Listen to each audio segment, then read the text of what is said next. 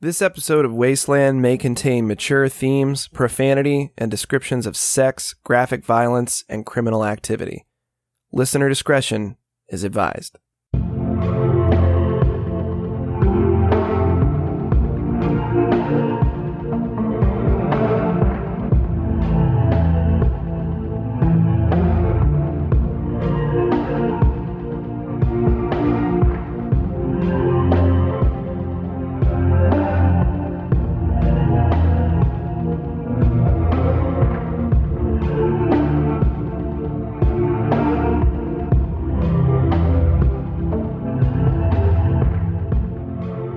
Is a certain beauty in my hometown of Daytona Beach, Florida.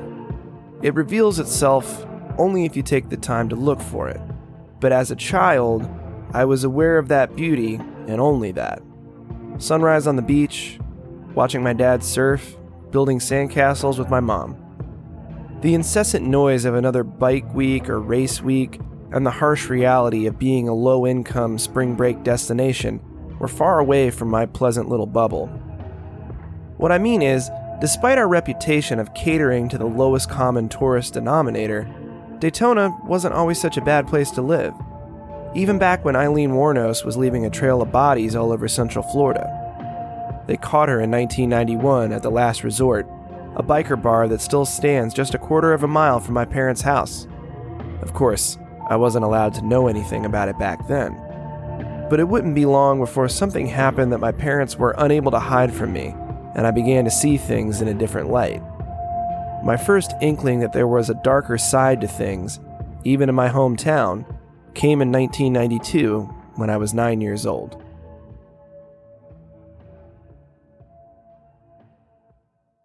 By all accounts, Michelle Van Ness was the epitome of an all American girl. She was an honors student, earning straight A's at Warner Christian Academy, the South Daytona private school she had attended for all 14 years of her academic life. The 17 year old was now a high school junior, about to be inducted into the National Honor Society. After college, Michelle was intent on going to medical school to realize her dream of becoming a doctor. Despite her scholastic achievements, Michelle made time for extracurricular activities as a varsity cheerleader for Warner's Eagles. Not only this, but she managed to juggle her hectic school schedule while working a part time job at a local Taco Bell. After seeing what a conscientious worker Michelle was, her manager agreed to hire several of her Warner Christian schoolmates. Michelle came from a good home. Her family was loving and supportive. She had her entire life ahead of her. There was no one on earth who should have wanted to hurt her.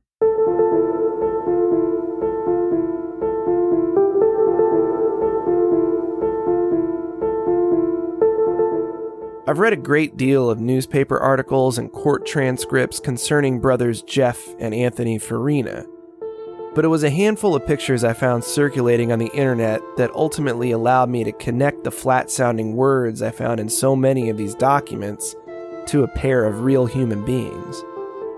In 1992, Anthony was the oldest of the brothers at age 18. Jeffrey was just two years younger. Looking at their mugshots now, one of Jeff after his initial arrest in 92, another of Anthony over 20 years later, it's easy to imagine what was going through their minds when the pictures were taken. Young Jeff's face is firmly set, blemished, like he's been in a fight recently. He has an air of indifference, not looking like he cares about what he's done. A much older Anthony looks off to his right, out of frame, his eyes sliding away as if to say, I shouldn't still be here as if he could somehow extricate himself from the brutal mess he made so many years ago. As for the brothers' relationship, it was alleged during the boys' evidentiary hearing that the younger Jeff was the more dominant of the two. This came from Susan Griffith, their mother. She called Anthony more of a follower and Jeffrey a leader. A leader, she said, who was fascinated with knives. Family friend Tina O'Neill painted an unflattering picture of Jeff, alleging that the teen had a dark side and could become very aggressive. He would deliberately pick fights, sometimes with his older brother, fights which the young Jeff would usually win. At 16, Jeff was said to already own a gun and knife collection.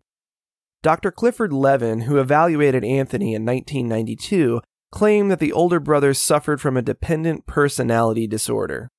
Levin said that Anthony had a pattern of avoiding conflict and making decisions.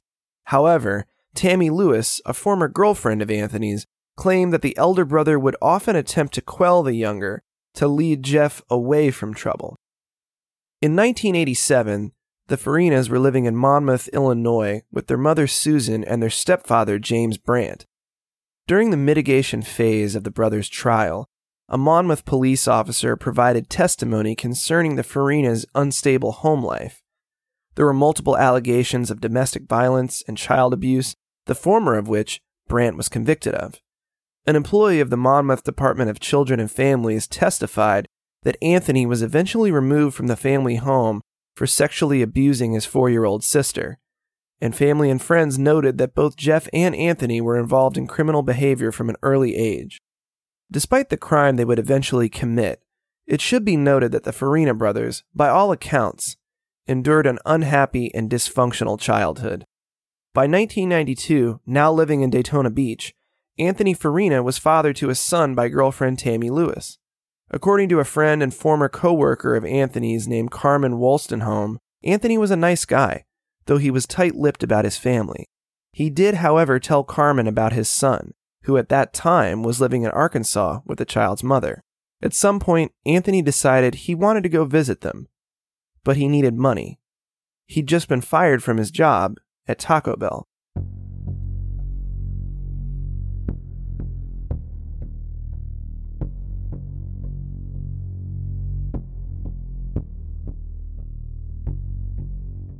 Saturday, May 9th, 1992. Michelle Van Ness finishes her closing shift at Taco Bell. Accompanied by her coworker, 16-year-old Derek Mason, Michelle takes the restaurant's trash to the outdoor dumpster, no doubt something she'd done many times. The repetitious task probably leads to a conversation between the two, perhaps about Michelle's impending induction into the National Honor Society. Maybe she talks about being excited to cheer at an upcoming Warner game. But waiting for them, wearing gloves and armed with a knife, rope, and a 32 caliber pistol, are Jeff and Anthony Farina. Whether Michelle recognized her former coworker or thought he was playing a joke on her is unknown, but what happens next isn't. The brothers order Michelle and Derek back into the restaurant. After closing the door behind them, Jeff trains the gun on the two frightened coworkers, as well as another Taco Bell employee, 19 year old Gary Robinson, Anthony then demands that the store manager, 18 year old Kimberly Gordon, open the safe. Jeff and Anthony assure the frightened employees that this is simply a robbery. No one will be hurt. The contents of the safe in hand, $2,158, the Farinas make the decision to tie up the four employees and herd them into the walk in freezer. They reason this will help delay their call to the police. After all, the restaurant will be closed for the rest of the night. The brothers use their rope to tie each employee's hands behind their backs and then they march them into the walk in. And here is where it should have ended a traumatic event, but one that all of the victims would live to tell about. Out of earshot of their captives, Jeffrey broaches the subject first. The brothers will be identified. Jeff offers to shoot their four captives. Even in the face of such a brutally unnecessary option, Anthony is unable to make the call. He tells his brother that he can't do it. It's up to Jeff. Jeff returns to the walk in cooler and calmly shoots Derek Mason in the mouth and Gary Robinson in the chest. He turns the gun on Michelle Van Ness and shoots her in the head. Finally, he points the gun at Kimberly Gordon. But then, like a godsend out of a movie, Jeff's gun jams. Though she would survive the terrible events of that night, Kimberly wasn't to escape unscathed. Jeff uses the knife to stab her in the back. Their terrible work now done, the Farina brothers exit the Taco Bell and escape into the night.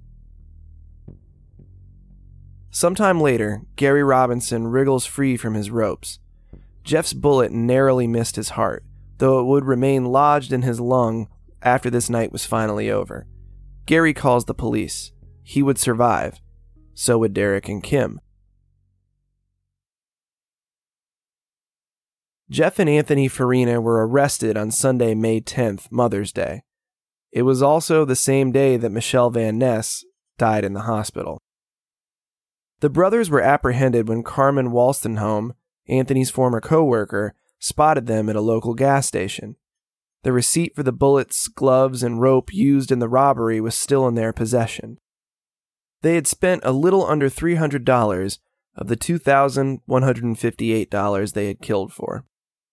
Later that day, the brothers sat in the back of a Daytona Beach police car, unaware that their words were being recorded.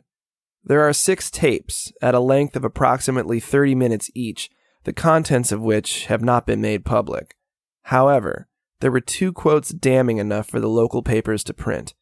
And if the witnesses called at their evidentiary hearing are to be believed, these quotes fit perfectly with Jeff and Anthony Farina's personalities. A voice, identified as Anthony's, says, I was going to cut their throats, but I didn't. Then, Jeff's voice. They asked me, Why did you shoot her? And I said, Because I was having a boring day.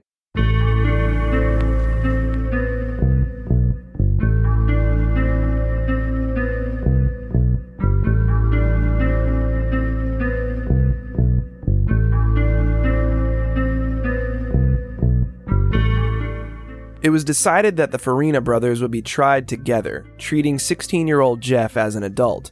On December 16, 1992, both received the death penalty from a jury of their peers. Jeff and Anthony were going to the electric chair. Fortuitously for them, however, two years earlier, in 1990, a convicted multiple murderer named Jesse Tafero received the same fate. And when the executioner flipped the switch and sent Jesse out into the ether, gouts of flame shot from his head. Old Sparky, the colloquial name for Florida's electric chair, had malfunctioned, and a bad man died harder than was intended. Perhaps it was Jesse Tafero's demise that earned the Farinas a win on direct appeal. Or maybe it was the juror with mixed feelings about the death penalty who was dismissed in their 1992 trial. Whatever the reason, the brothers' death sentences were overturned in 1997. But in 1998, the brothers were yet again returned to death row.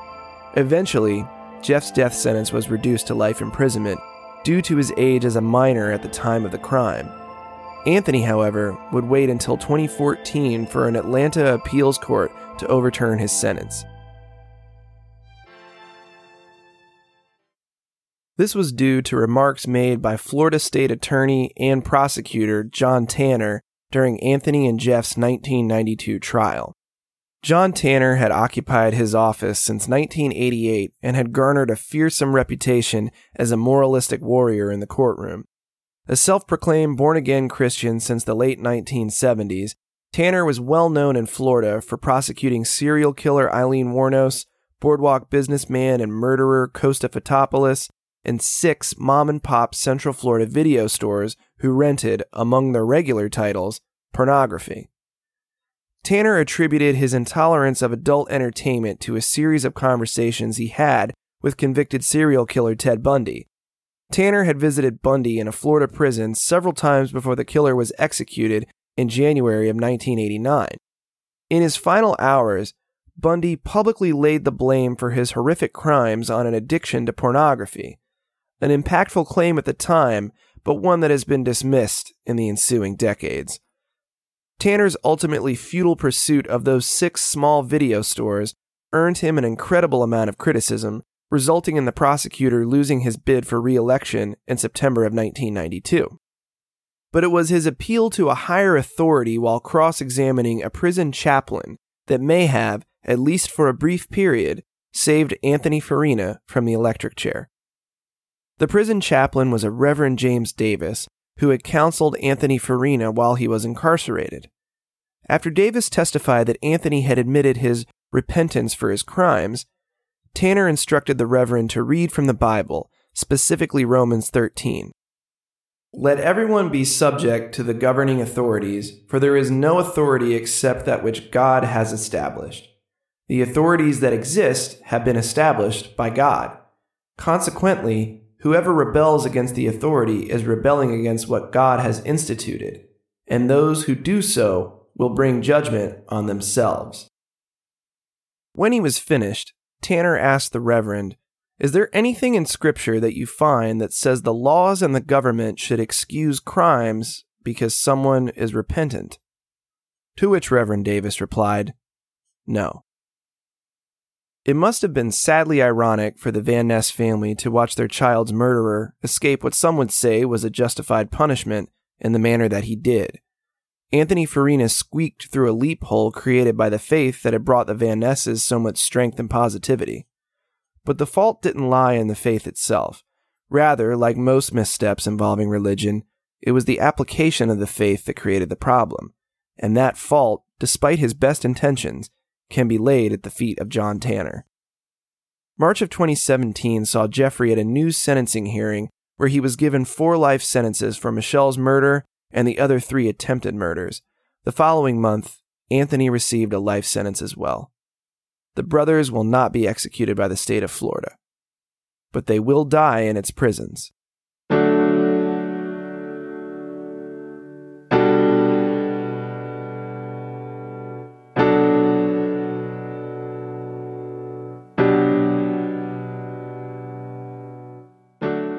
The murder of Michelle Van Ness has always held an importance to me. She was the first person I remember hearing about who had been killed, the first real person, a person in close proximity in my own town. You see, the first I ever heard of this crime was on the playground in third grade. One of my young classmates was crying, and I went over and asked her what was wrong. She told me my cousin died. Michelle Van Ness had been killed in a building that stood less than two miles from my childhood home and still stands roughly the same distance from the condominium where I live. And it's still a Taco Bell. I drive by it often, and much as I don't like to admit my fast food cravings, I've eaten there many times. I didn't know Michelle Van Ness. Beyond my classmate, I didn't know her family, her friends, or anybody who may have been acquainted with her. I do know that a gazebo dedicated to her memory stands behind the Warner High School, two blocks from my home, though I've never set foot in it. But growing up, her death and the events surrounding it were never far from my mind.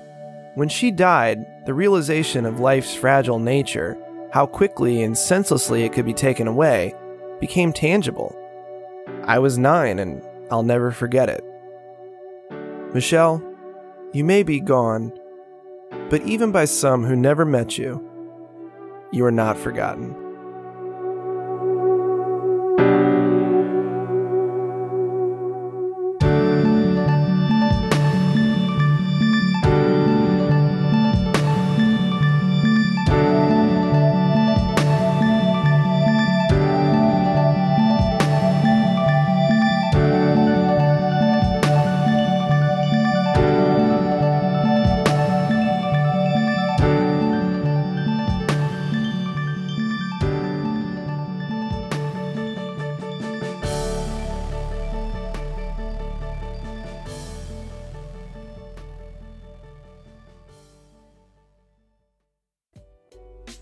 This episode of Wasteland was researched, written, produced, recorded, edited, and in some areas, scored by me, Michael Paul Anthony. If you'd like to contact the show, the email address is wastelandpodfl at gmail.com. I want to thank you for listening, and if you like what you heard, please share it with a friend. Until next time.